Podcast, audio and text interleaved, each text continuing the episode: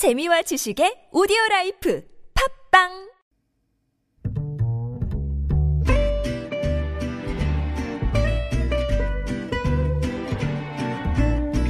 Good evening, everyone. Welcome to the evening show. 문 대통령이 마스크 대란과 관련해 국민께 사과했습니다. 국가 전체가 감염병과의 전쟁이라며 모든 부처 장관들이 책상이 아닌 현장에서 직접 방역과 민생 경제에 힘써주길 바란다고 촉구했습니다. 코로나십구 확산 우려에 정부와 지자체가 오월 이후로 공무원 시험을 잇따라 연기하기로 했습니다. 서울시가 신천지 측이 방역당국에 적극 협조하지 않고 공익을 해하는 행위를 했다며 신천지 예수교회 법인 허가 취소 절차에 돌입했습니다. 코로나십구 확진자는 오늘 오후 네 시 기준으로 삼백칠십사 명이 늘어 총 오천백팔십육 명이 됐습니다. 김지윤의 이브닝쇼 시작합니다.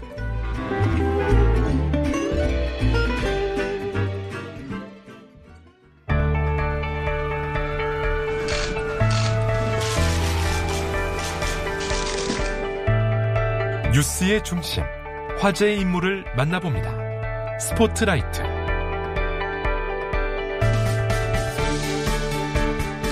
네, 문 대통령이 마스크 공급 부족과 관련해 국민께 송구하다 밝힌 가운데 대한약사회도 행동에 나섰습니다. 자세한 내용 대한약사회 정책기획실장 이광민 약사와 말씀 나눠보겠습니다. 안녕하세요, 약사님. 네, 안녕하세요. 네, 요즘 약국가도 마스크 정말 구하기 힘들다는 이야기 많이들 하십니다. 네, 물량을 확보하셨다라는 이야기를 들었는데요. 그 확보된 물량이 얼마나 되나요? 아, 네, 지금 그 약국 유통으로 정부가 계획하고 있는 물량이 네. 예, 그 일 단이 이백사십만 장이고요. 예, 약국당으로 나눠 보면 약 하루에 이백 장 정도를 공급한 아, 백 장 정도를 공급하는 것을 목표로 하고 있는데 아직은 좀 불안정한 상황입니다. 아, 이백사십만 장 하루에 그리고 네네. 약국이 약국당 한 백 매 정도 지금 생각을 하신다 그러면은 예, 전국의 약국이 한 이천, 이, 어, 한 이만 오천 개쯤 있다라고 보면 되는 건가요? 어, 정확한 숫자가 데이터마다 네. 조금 상이하긴 한다는 이만 삼천여 곳으로 이만 삼천. 맞습니다. 아, 그렇군요. 네. 백 매다. 아, 그러면 어쨌든 이 백 매를 그러니까 한 약국당 백 매씩 지금 이제 수급을 하겠다라는 이야기로 들리는데요. 네. 네. 그러면은 이게 이제 하, 일 인당 한 사람당 몇 개씩 살 수가 있는 건가요? 어, 현재는 일 인당 오 매 이내로 판매하는 네네. 것으로 제한하고 있습니다. 아, 일 인당 오 매 이내. 그럼 예, 한 약국에서 예. 이십 명 정도 살 수 있는 거네요? 그렇죠. 그래서 어, 사실은 이백사십만 장을 공급한다 하니까 굉장히 많게 생각이 되지만 예, 약국당 나눠보면 한 약국에서 한 이십 분 정도 공급할 수 있는 아. 양이기 때문에 실제 국민들이 느끼시기에는 아직도 많이 부족하다 이렇게 느끼시는 것 같습니다. 네. 아무래도 뭐 그렇게밖에는 생각이 안 되는데 네. 자, 그러면 그런 경우도 있을 수 있잖아요. 이 약국에 가서 다섯 개 사고, 그리고 조금 다른 약국에 가서 동네에 또 다섯 개 사고, 이, 이럴 수도 있을 것 같은데, 그건 어떻게 우리가 관리할 수 있는 방법이 있나요? 예, 실제 그런 부분이 네. 어, 우려되는 상황이고요. 네네. 예, 현재 시스템으로는 그런 부분들을 제어할 수 있는 방법이 사실은 없습니다. 아. 예, 그래서 그런 방법에 대해서 저희가 어, 정부하고 같이 협의하고 있고 제안하고 있고 그렇습니다. 네. 그 현재 약사 한 분이 이런 글을 올리셨어요. 그 마스크 사재기 묘책으로 그 디유알 시스템 이게 의약품 안전 사용 서비스다라고 얘기를 했는데 이걸 이용하자는 얘기가 있는데 이게 뭔가요, 정확히? 예, 지금 현재 그 약국에서 의료기관이나 약국에서 많이 활용되고 네. 있는 디유알 시스템은 네. 원래는 이제 환자분들이 여러 의료기관에서 처방을 받아서 약을 조제해서 복용하실 수가 있습니다. 네네. 그런 경우에 이제 의료기관 처방약이 중복되는 것들을 어, 점검하기 위한 거고요. 네네. 그다음에 또는 이제 약물 약물끼리 여러 가지 약을 복용하실 때 네. 같이 복용하면은 안 되는 약들이 있습니다. 음. 병용 금기라고 저희들이 얘기하는데요. 네. 연령 금기, 노인 금기, 뭐 임산부 금기 약물들 이런 것들이 예, 잘, 그, 그, 인지하지 못한 채 처방되었을 때, 네. 예, 그런 부분들을 약국에서 한 번 더 점검해서 처방을 변경하거나 처방 사유를 기재하거나 할, 함으로써 국민들이 안전하게 약을 먹을 수 있도록 만들어 놓은 시스템입니다. 아, 그러니까는 일종의 이제 처방전을 가지고 약국에 갔을 때 이게 뭐 등록이 되기 때문에 안 좋은 약이나 혹은 상충되는 약이나 혹은 다른 데 가서 또 약을 타거나 이런 걸 방지하기 위해서 등록이 되는 그런 시스템이다라고 네, 이해를 하면 될까요? 예, 바로 아, 그렇습니다. 근데 그러면은 약국에 가서 한 약국에 가서 마스크를 다섯 개 샀다. 그래서 여기에 등록을 시켰다. 그러면 다른 데 가서 사놓으려고 하면은 뭐 전산 시스템을 이렇게 뭐 접속을 한다 그러면 그게 뜰 거 아니에요. 근데 그건 그렇죠. 이용이 안 되나요? 어, 현재는 저 마스크가 지금은 이제 굉장히 그 감염병 창궐 시대의 중요한 공공재처럼 되어 있지만 네. 과거에는 마스크가 그렇지 않았기 때문에 마스크를 이렇게 관리하는 시스템이 아직은 되어 있지 않고요. 아. 다만 이제 어, 제안하신 약사님이나 네네. 예, 저희 약사회에서도 예, 지금 현재 약국에서 활용되고 있는 이 시스템을 조금만 수정하면 네. 그런 부분들이 점검이 가능하다, 관리가 가능하다 이렇게 판단해서 음. 예, 제안을 드리고 또 이제 청원이 된 것 같습니다. 아, 그래서 제안을 드린 단계이고 현재는 올라가 있지 않기 때문에 활용을 하기는 마음대로 활용할 수는 없는 네, 그런 상황이다. 그렇죠. 원래 디유알이 네. 만들어진 목적은 마스크를 네네. 중복 구매하는 부분을 점검하기 위한 건 아니었지만 네. 어쨌든 지금 저희가 어. 그 수요는 굉장히 폭발적으로 많은 데 비해서 그렇죠. 공급의 양이 적다 보니까 이 부분을 고, 국민들이 공평하게 구매해서 사용할 수 있도록 하기 위해서는 그런 시스템을 좀 변, 변용해서 음. 당장 활용할 수 있는 시스템으로 좀 정, 어, 검토해볼 필요가 있다라는 부분입니다. 그렇군요. 네. 초반에 사실 정부에서 마스크 공급을 한다라고 했을 때 많은 분들이 뭐 마트에도 가셨고 농협의 하나로마트도 네. 가셨고 약국도 네. 가고 정말 고생들을 좀 많이 하셨어요. 아, 고생들 많이 하고 계세요. 예. 네. 그래서 판매를 하기도 전에 근데, 근데 사실은 그 발표가 나자마자 갔는데 약국에서는 아직 안 들어왔다. 저도 갔었거든요. 근데 네. 우리 아직 뭐 들어온 게 없다. 정부에서 푼 게 없다라는 이야기를 했었어요. 그래서 다시 돌아왔었는데 네. 네. 지금도 그런가요? 초반 굉장히 어, 소비자들이 화가 많이 나갖고 애꿎은 약사님들이 굉장히 당하셨다고 네, 네 그런데 네, 약사님들이 지금 굉장히 많이 힘들어하고 있는 상황이고요. 네. 어, 지금 그런 초기에 시행착오가 있었던 부분은 지금 현재 그 마스크를 제조 생산하는 업체들이 백삼십 군데가 좀 넘습니다. 네, 전국에. 네, 예, 맞습니다. 근데 이 제조업체들로부터 판매처가 네. 예, 물량을 확보하는 데 있어서 어, 정부가 전부 계약해서 구매해서 판매처에다 주는 것이 아니고요. 현재 시스템은 네. 예, 판매처들이 그 백삼십여 개 업체하고 직접 계약해서 물량을 확보해서 예, 그거를 약국에다가 백 장씩 공급한다 그러면 백 장씩 재포장을 해서 공급하는 시스템입니다. 음. 이렇다 보니까 준비하는 과정이 하루 이틀이 필요했고요. 네네. 예, 그러다 보니까 실제 약국 현장에 공급된 것들이 어, 정부 발표보다 사실은 하루 이틀이 늦어질 수밖에 없었던 부분이 있고, 음. 그다음에 다시 한번 말씀드리지만 어, 아까도 말씀 주셨지만 한 약국에서 약 이십 분 정도밖에 공급을 할 수 없는 약이기 그렇죠. 때문에. 네. 약국에 실제 공급이 되고 있다 하더라도 십오 분, 이십 분이면 금세 모두 판매가 됩니다. 그래서 그 이후에 오는 음, 국민들은 구매할 수가 없기 때문에 네. 굉장히 지금 어려운 상황이고 그런 부분들에 대해서 다 안내하고 설명하는 데 있어서 지금 약사님들이 굉장히 힘들어하시는 것이 사실입니다. 음, 그렇군요. 사실 제가 가장 속상한 거는 이렇게 젊은 분들은 그래도 뭐 인터넷으로 산다든지 또 뭐 중고 마켓 같은 데서 이렇게 산다든지 이런 게 좀 가능한데 어르신들은 그게 안 되잖아요. 그러니까는 그렇죠. 무조건 가서 줄을 서시는데 네. 몇 시간씩 아직 날씨도 쌀쌀한데 네. 어르신들 서 계시다가 그나마 사가면 다행인데 못 사고 돌아가시는 분들 네. 보면 너무 속이 상하더라고요. 저도. 네. 그래서 이게 좀 빨리 좀 어떻게 수급이 돼야지 될 텐데 라는 생각을 하게 되는데요. 자, 그래서 마스크 관련해서 그럼 좀 여쭤볼게요. 어, 이해찬 대표도 그런 얘기를 했는데 일회용 마스크를 삼 일씩 쓰는 것도 문제가 없는 건지 정말. 네. 네. 어, 본래 일회용 마스크는 이름 그대로 한 번 쓰는 거죠. 그렇죠. 예, 근데 한 번 쓰는 거지만 지금은 어, 저희가 그 평상시와 같은 상황이 아니기 때문에 네. 예, 그 깨끗하게 잘 사용한 경우에는 어, 그, 이 방역 마스크의 핵심이 필터입니다. 음. 필터가 오염되거나 손상되지 않았다라고 하면 네. 예, 뭐 어, 한두 번 정도는 재사용을 해도 가능하겠다 이렇게 음. 저희가 판단하고 있습니다. 네. 아니 이런 경우는 어떨까요? 그러니까 잠깐 한 하루에 뭐 세 시간 쓰고 나갔다 왔어요. 그러면 네. 그 다음날 또 써도 될까요? 어, 말씀드린 대로 네. 어, 시간이 중요한 거 시간이 중요하다기보다는요. 네네. 어찌되었든 그 마스크 자체가 오염이 되지 않거나 네.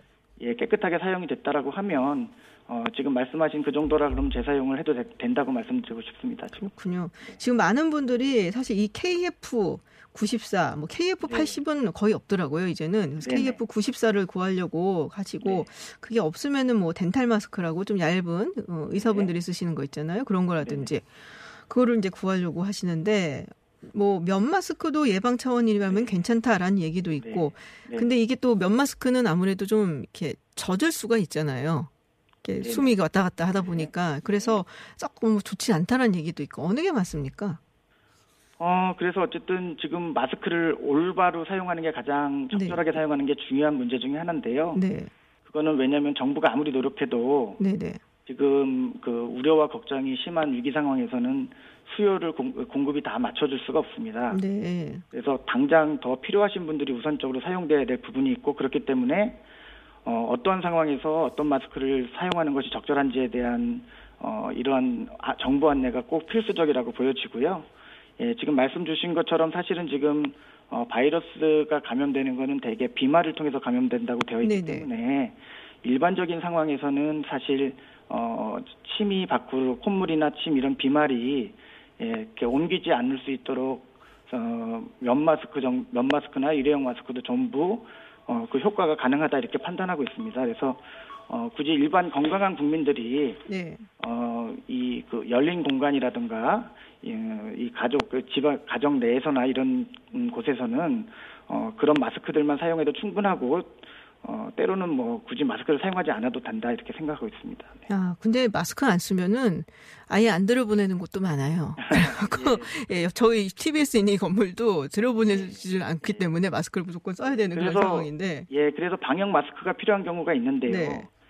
예, 우리 그 국민분들께서 예, 의료기관이나 약국을 방문한다든지, 네네. 아니면은 뭐 코로나십구인지 감기인지 잘 모르는 호흡기 증상이 있는 경우, 기침을 한다든지, 네네. 콧물이 난다든지 이런 경우에는 마스크가 사실은 어, 외부로부터 감염이 되는 것을 막아주는 효과도 있지만, 예, 그 나, 내가 갖고 있는 증상이 밖으로 나가는 것도 막아주는 효과도 더 중요하기 음. 때문에 그런 경우에는 방역 마스크를 사용하시는 것이 중요하다 이렇게.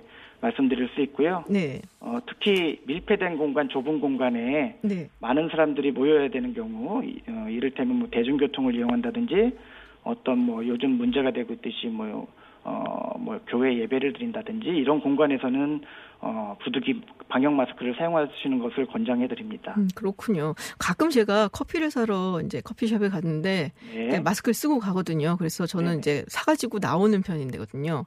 네. 근데 그 카페 안에 계신 분들이 커피를 마셔야 되니까 마스크를 벗고 계세요. 네, 네. 근데 또 이렇게 뒤집어 생각해 보면 이게 사실은 권고하기를 실내에서는 마스크를 쓰는 것이 더 중요하다는 얘기를 들은 것 같거든요. 맞습니다. 네. 그게 맞는 거죠. 사실은 쓰고 있어야 되는 것이 맞는 거죠. 네, 쓰고, 쓰고서 커피를 마실 수는 없으니까. 그러니까. 네. 현실적으로 어렵긴 한데요. 그래서, 어, 그런 경우 대개 한 이 미터 정도는 간격을 두고, 예, 그, 그런, 그 일상생활을 하는 것이 음. 중요할 것 같고요. 예, 뭐 어, 우려가 없는 건강한 사람들끼리는 또 뭐 커피를 아예 안 마실 수 없으니까. 네네. 예, 그런 일상생활은 어쨌든 어, 하는 것이 중요한데 어쨌든 마스크 쓰는 것도 중요하지만 또 손, 손을 자주 네네. 쓰는 것이 보다 중요하다 이렇게 보건학자들이 말, 말씀들 하고 있습니다. 네, 알겠습니다. 네, 오늘 말씀 고맙습니다. 네, 고맙습니다. 네. 네. 지금까지 대한약사회 이광민 정책기획실장과 말씀 나눴습니다. 네, 이어서 인터뷰 더 가도록 하겠습니다. 베트남 이야기를 좀 해볼까 하는데요. 코로나십구 여파로 베트남과 우리나라를 오가는 항공편이 중단될 위기에 놓였습니다. 어, 우리나라에 대해서 굉장히 강력한 조치를 취했죠. 베트남이 현지 시간으로 오늘 오후 여섯 시부터 우리나라에서 출발하는 모든 여객기는 번돈 공항 그리고 푸켓 공항만 이용할 수 있다라고 밝힌 건데요. 베트남 현지에 계시는 한인 분위기는 어떤지 윤상호 베트남 연합 한인 회장 연결해서 자세한 이야기 들어보겠습니다. 안녕하세요, 회장님. 네, 네, 안녕하세요. 네, 베트남과 우리나라 사이의 항공편이 중단될 것이다라는 소식 언제 처음 접하셨나요? 네, 그 지금 현재 뭐 시시각각으로 뭐 급변하는 상황입니다. 그리고 그 오늘 공관에서 나온 자료들을 보면 자, 이, 그 대한항공이 사월 삼십일까지 운항 중단 소식을 이렇게 발표했고요. 네. 지금 그 이후에 진행되는 상황은 그 현지 그 상황에 따라서 그 각각 달라질 것으로 보는데요. 네. 이거는 뭐 베트남 측에서 저는 뭐 항공 운항을 중단시켰다는 그런 건 아닌 것 같고요. 그냥 그 어, 비자 발급에 여러 가지 어려운 상황이 되니까 그냥 그 승객이 줄게 되고 그, 그, 그 자연적으로 그 항공사들이 그 항공편을 저 줄이게 되는 그 결과인 것 같습니다. 그렇군요. 아무래도 베트남 입국하는 것이 힘들고 또 격리 얘기도 있고 하다 보니까 항공사 측에서 네. 편수를 줄인 것 같다. 대한항공이 사월 삼십일까지 이야기를 했는데 그 이후도 사실 진행 상황을 좀 봐야 되는 그런 상황인 거고요. 네, 맞습니다. 지금 번돈 공항 그리고 푸켓 공항만 이용할 수 있다라고 하는데 사실 제가 잘 못 들어본 공항이라 갖고요. 보통은 이제 뭐 하노이, 호치민 그리고 휴양지 뭐 다낭 이런 데로 가잖아요.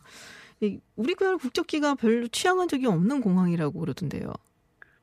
약간 그 쉽게 말씀드리면 외진 공항이죠. 그런데 음. 이제 베트남 이제 방역 당국에서는 네. 그 외부에서 들어오는 이제 그 의심자, 그 일단은 그, 그 양성 환자가 아니라 해도 일단은 네네. 의심 환자로 이제 그 두고 봐야 되잖아요. 십사 일간. 네. 그래서 이제 그 격리하는 격리 수용하는 장소를 좀 그 메인 도시하고는 좀 멀리 떨어진 데서 이렇게 하기 위해서 이제 번돈 공항은 이제 그 하이퐁 쪽이고요. 네네. 그 푸켓 공항은 저쪽 그, 그 호치민에서 좀 더 아래쪽으로 떨어진 공항이거든요. 음. 그래서 이거는 어 그 홀대 이런 차원이 아니라 제가 네네. 보기에는 약간 그 안전한 곳에 좀 그 큰 도시와 떨어진 쪽으로. 그 안전하게 격리 조치를 하기 위한 그 방역 당국의 그런 조치로 일거집니다. 그렇군요. 그러니까 격리를 하기 위해서 조금은 메인 공항에서 좀 떨어진 조금만 공항으로 지금 돌린 네, 것이다라는 네, 네. 말씀이신데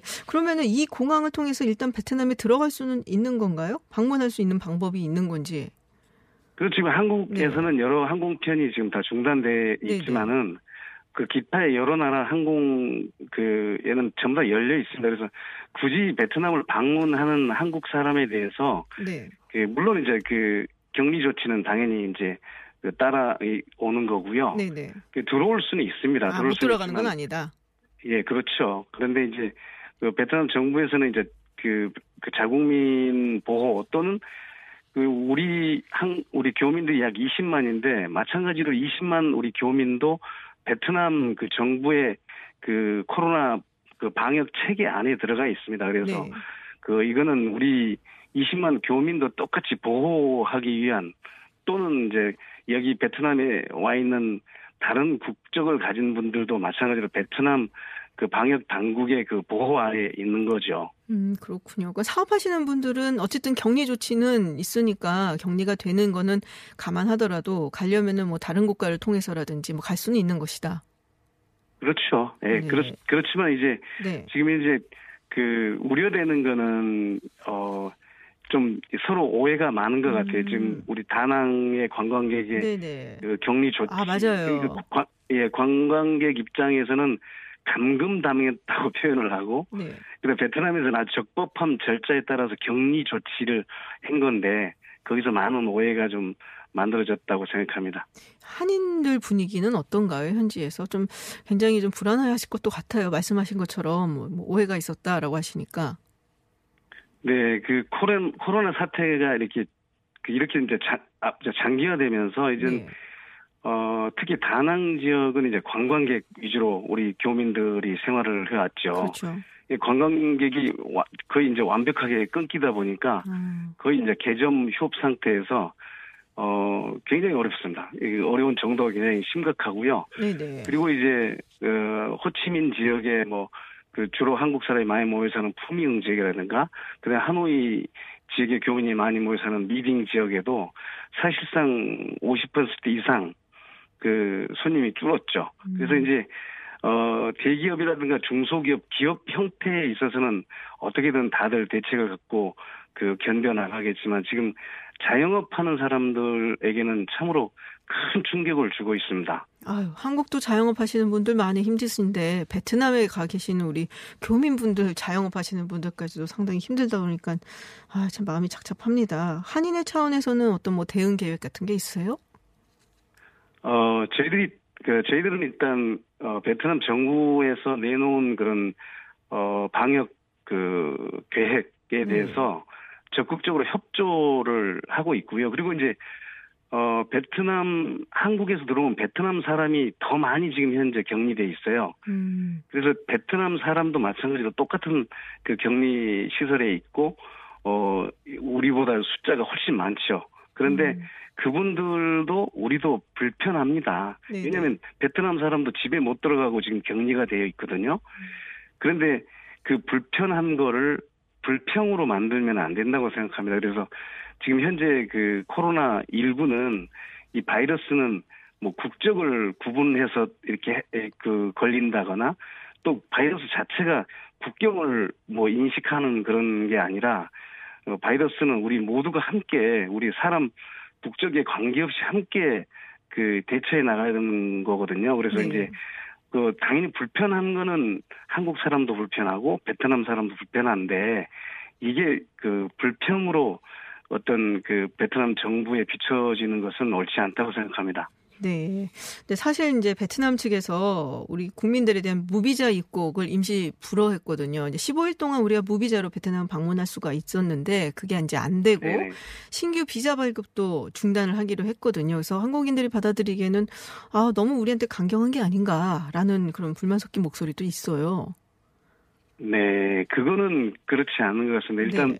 아, 그런 조치를 한 건 사실이고요. 네네. 그리고 우리가 저 준엄하게 이제 아까 말씀드렸듯이 이거는 베트남 방역 당국의 그 자국을 보호하기 위한 그 최선의 방책이거든요. 네. 그리고 또 우리가 입장을 바꿔놓고 생각했을 때, 생각했을 때 베트남이 만약 현재 뭐 사천, 오천 이런 식으로 그 확진자가 늘어간다면 우리 정부의 대, 대응은 어떻게 했을까? 마찬가지였을 거라고 생각해요. 그래서 음. 어, 이거는 서로 상호적 차원에서 이해를 해야 되는 부분이지 이게 한국 그 국민에게만 주는 건 아니다. 그러나 단 우리 교민 어 우리 그 연합회와 대사관에서 아주 그 어 우리가 저 주의 깊게 살펴보고 있는 거는 네. 이런 적법한 격리 조치 이외에 우리 국민이 그 터무니없는 불이익을 당한다거나 인권 침해를 당한 사례가 없는가? 그런 점에 대해서 굉장히 촉각을 곤두세우고 있습니다. 아직까지는 우리 그 교민들께서 잘 버티고 있고, 네. 그리고 또 여기에 지금 현재 그 격리돼 계신 분들은 베트남 문화를 대부분 다 이해하시는 분들이고, 또 관광객이 아닙니다. 그래서 저는 이제 앞으로 이 주간 격리 후에 아주 그 아주 일상으로 돌아갈 수 있을 거라고 생각합니다. 네, 알겠습니다. 네, 베트남 소식 들려주셔서 고맙습니다. 네, 네, 감사합니다. 네, 지금까지 윤상호 베트남 연합 한인 회장과 이야기 나눴습니다. Welcome to Unfiltered. North Korea's latest. 씨엔엔 was given. 미국 오하이오 주 일본의 백색 국가 명단. 국내외 소식을 한 번에 들려듣는 뉴스. 서울 타임즈. 네, 서울타임즈 시간입니다. 오마이뉴스 박정호 기자 그리고 프레시안 곽재훈 기자 나오셨습니다. 어서 오세요. 안녕하십니까? 안녕하세요. 네, 코로나 사태 때문에 많은 국민들이 불편함을 겪고 있습니다. 뭐 계속 나온 얘기가 마스크 얘기예요. 결국 어, 너무 어렵다라는 호소가 이어지고 있는데 오늘 문재인 대통령이 국무회의에서 사과했습니다. 네, 문재인 대통령이 오늘 마스크 공급이 원활하지 못한 데 대해 사과를 했습니다. 문 대통령은 오늘 정부 서울청사에서 열린 국무회의에서 마스크를 신속하고 충분히 공급하지 못해 불편을 끼치는 점에 대해 국민들께 매우 송구스럽게 생각한다 이렇게 말했습니다. 그러니까 어제 문 대통령이 마스크 문제를 해결할 수 있는 모든 대책을 최우선 강구하라 이렇게 지시한 데 이어서 오늘도 식약처를 중심으로 관계부처들이 긴밀히 협력해서 빠른 시일 내 해결해 주기를 바란다 이런 지시도 했는데요. 어제 이제 정부가 공식적으로 반성한다면서 유감 표명을 냈음에도 네. 이 마스크 문제가 해결되지 않고 있자 결국 문 대통령이 직접 입장을 밝힌 것으로 보입니다. 지금 뭐 부처에게 긴밀히 협력을 하라라는 이야기를 했는데 그러면은 각자 뭐 어떻게 해야 되는 건지 구체적인 지시사항이 있었나요? 네. 뭐 우선 생산업체들이 물량을 네. 늘릴 수 있도록 원재료 추가 확보 등을 최대한 지원하라라는 네. 얘기가 있었고요. 또 두 번째로는 정부가 공적 유통 체제로 나선 이상 공급에 여유가 생길 때까지 최대한 합리적이고 공평한 보급 방안을 강구해 주길 바란다라고 지시를 했습니다. 그리고 세 번째로는 수요만큼 충분히 공급할 수 없는 상황이라면 상황을 그대로 알리고 효율적인 마스크 사용 방법을 국민들의 이해와 협조를 구하는 노력도 좀 음. 계속해야 된다라고 얘기를 했습니다. 이 원재료가 중국에서 오는 네. 것들이 있잖아요. 그리고 생산 단가 자체가 많이 올라갔다라는 얘기가 있더라고요. 그렇습니다. 네. 그런 여러 가지 이중고, 뭐 삼중고가 있어서 사실 막 다 전환을 해가지고 빨리빨리 많이 만들면 좋을 텐데 한계가 정해져 있다고 하더라고요. 근데 이게 하루에 천만 개 나오면 네. 우리 국민수가 어른 아이들을 뭐 제하더라도 일단은 사천만 이상은 필요하지 않냐라는 생각을 할 수가 있거든요. 네. 하루에. 그러니까 이게 산술적으로 따라갈 수가 없는 거죠. 그러니까. 네. 네. 그래서 오늘도 뭐 식약처에서 마스크 사용법 이런 얘기 계속해서 강조하고 면 마스크도 괜찮다 이런 얘기 한 걸 보면 마스크 상황이 쉽게 빠른 시일 내에 예, 네. 좋아지지 않을 거라는 걸 좀 볼 수가 있죠. 음, 추경 관련 이야기도 있었다고 들었습니다. 네, 국무회의에서 역시 나온 건데요. 네. 문 대통령은 이 코로나 사태 극복을 위한 추경 예산안을 이제 내일 임시 국무회의를 거쳐서 국회에 제출할 거라고 밝혔는데 추경을 포함한 종합지원 대책에 삼십조 원 이상 재원을 투입할 계획이라고 밝혔습니다. 문 대통령은 특히 이 세계 경제 충격이 글로벌 금융위기 음. 이후 가장 클 것이라는 우려까지 나오고 있다면서 이 그런 경제적 충격을 완화하기 위해서 전력으로 대응해야 한다 이런 점을 강조하고요. 특히 소상공인, 저임금 노동자 등 취약계층 어려움을 덜어드리고 위축된 내수 소비 진작을 위해 가용한 수단을 총동원했다 이 점을 강조했습니다. 문 대통령은 또 성패는 속도에 달렸다면서 여야 모두 신속한 추경 필요성에 공감하고 있는 만큼 신속히 논의해 처리다, 처리해달라고 당부를 했습니다. 지금 세계 경제에 대해서는 뭐 이견이 없는 것 같아요. 네. 침체될 것이다라는 네. 부분에 대해서는. 오이시디도 뭐 영점오 퍼센트포인트 네. 낮췄죠. 이점사 퍼센트로 예상하고 있던데. 네. 네. 일단 뭐 중국 자체가 지금 많이 무너지기 시작을 네. 하니까 뭐 그거에 대한 여파가 상당할 거라고 보여지고 뭐 중국뿐이 아니라 다른 데서도 지금 이런 일이 크게 되지 않겠냐라는 걱정들이 많은 것 같습니다. 네. 권영진 대구시장이 국무회의에 참석을 했다고 그래요? 네. 네. 뭐 참석을 해서 화상으로 참석한 네네네. 거고요. 아. 근데 오늘 뭐 눈에 띈 게 사과를 했어요. 누구한테요? 아, 대통령께 어. 사과를 했는데 권익 시장이 어제 정례 브리핑에서 이렇게 얘기했어요. 정부는 국가가 동원할 수 있는 자원을 모두 활용하도록 네. 선제적이고 신속한 지원해달라라고 얘기하면서 긴급 명령권 발동해달라 네네. 얘기했거든요. 근데 이게 아, 이 긴급 명령권이 헌법상의 비상조치입니다. 헌법 음. 칠십육조 이항을 보면 대통령은 국가의 안위에 관계되는 중대한 교전 상태에 있어서 국가를 보위하기 위해 긴급한 조치가 필요하고 국회 집회가 불가능한 때에 하나여 법률의 효력을 가지는 명령할 수 있다라고 돼 있는데 지금은 사실 교전 상태는 아니고 국회도 열려 있어서 긴급 명령권을 발동할 수 있는 요건이 아닌 거죠. 급한 마음에 얘기했는데 네, 좀 지나쳤다. 그래서 오늘 국무회의에서 법적 검토가 부족한 채 긴급 명령권을 말해 죄송하다. 음. 아, 상황이 긴급해서 올린 말씀은 양해해 주십사. 간곡히 부탁한다라고 사과를 했습니다.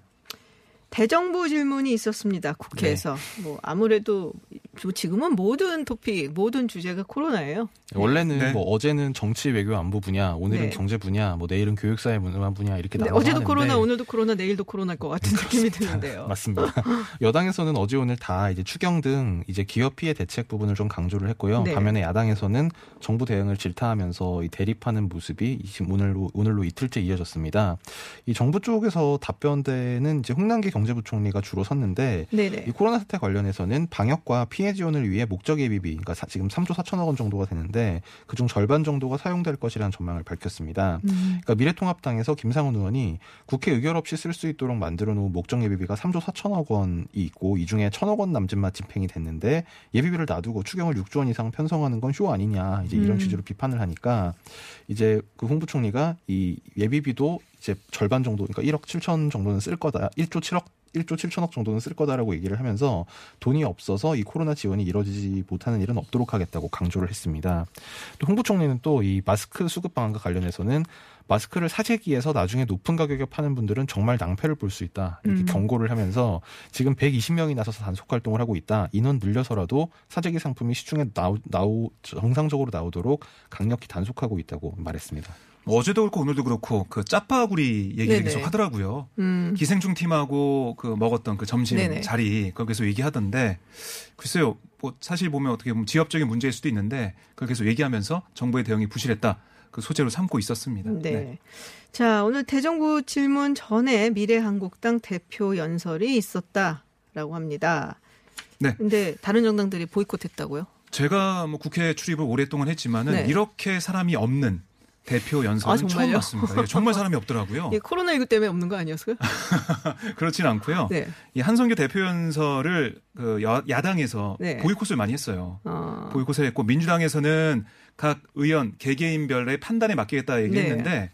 뭐 회의 중간까지 많이 안 들어왔고 음. 또 한 대표가 단상에 서니까 그걸 보고 나가는 의원들도 있었고 뭐 그런 음. 분위기였습니다. 민생단 의원들과 무소속 이용주, 김경전 의원이 만든 이십이 명으로 구성된 연합교섭단체가 있어요. 민주통합의원 모임. 여기서도 보이콧을 했고요. 민생당 김정현 대변인 논평을 보면 이렇게 얘기했습니다. 위헌적 비례위성정당이 버젓이 법적 제도적 허점을 뚫고 국회 본회의장에서 서서 연설하다니 참담하다. 음. 안방에 쳐들어온 도둑이 몽둥이를 들고 일장 훈실한 꼴이다라고 규탄을 했습니다. 그리고 역시 대표연설 보이콧을 한 정의당 본회의장 앞에서 아예 집회를 열었어요. 어, 시위를 했는데 위헌정당, 가짜정당, 미래한국당 해산이라고 쓰여진 현수막을 펼쳐들고 구호를 외쳤고 뭐 민중당의 김종원 의원도 국민을 우습게 여기고 국회를 모욕하는 처사다라고 비판했습니다. 이게 원래 국회가 소집이 되면 매번 정기회 임시회마다 각 그러니까 이십, 이십 석 이상 정당을 가진 당, 정당은 교섭단체를 구성할 수 있게 돼 있거든요. 네. 그래서 교섭단체는 사십 분 동안 교섭단체 대표 연설을 할 수 있게 해주고 이 이십 석에는 못 미치지만 다섯 석 이상이 되면 십오 분 정도 이 네. 비교섭단체 네. 대표 비교섭단체. 발언을 할 수 있도록 기회를 줍니다. 그래서 어제 심상정 정의당 대표가 연설을 했고 오늘은 이제 미래한국당 여기도 이제 지금 한성규 대표를 포함해서 한 다섯 명 정도 딱 다섯 명 네. 있거든요.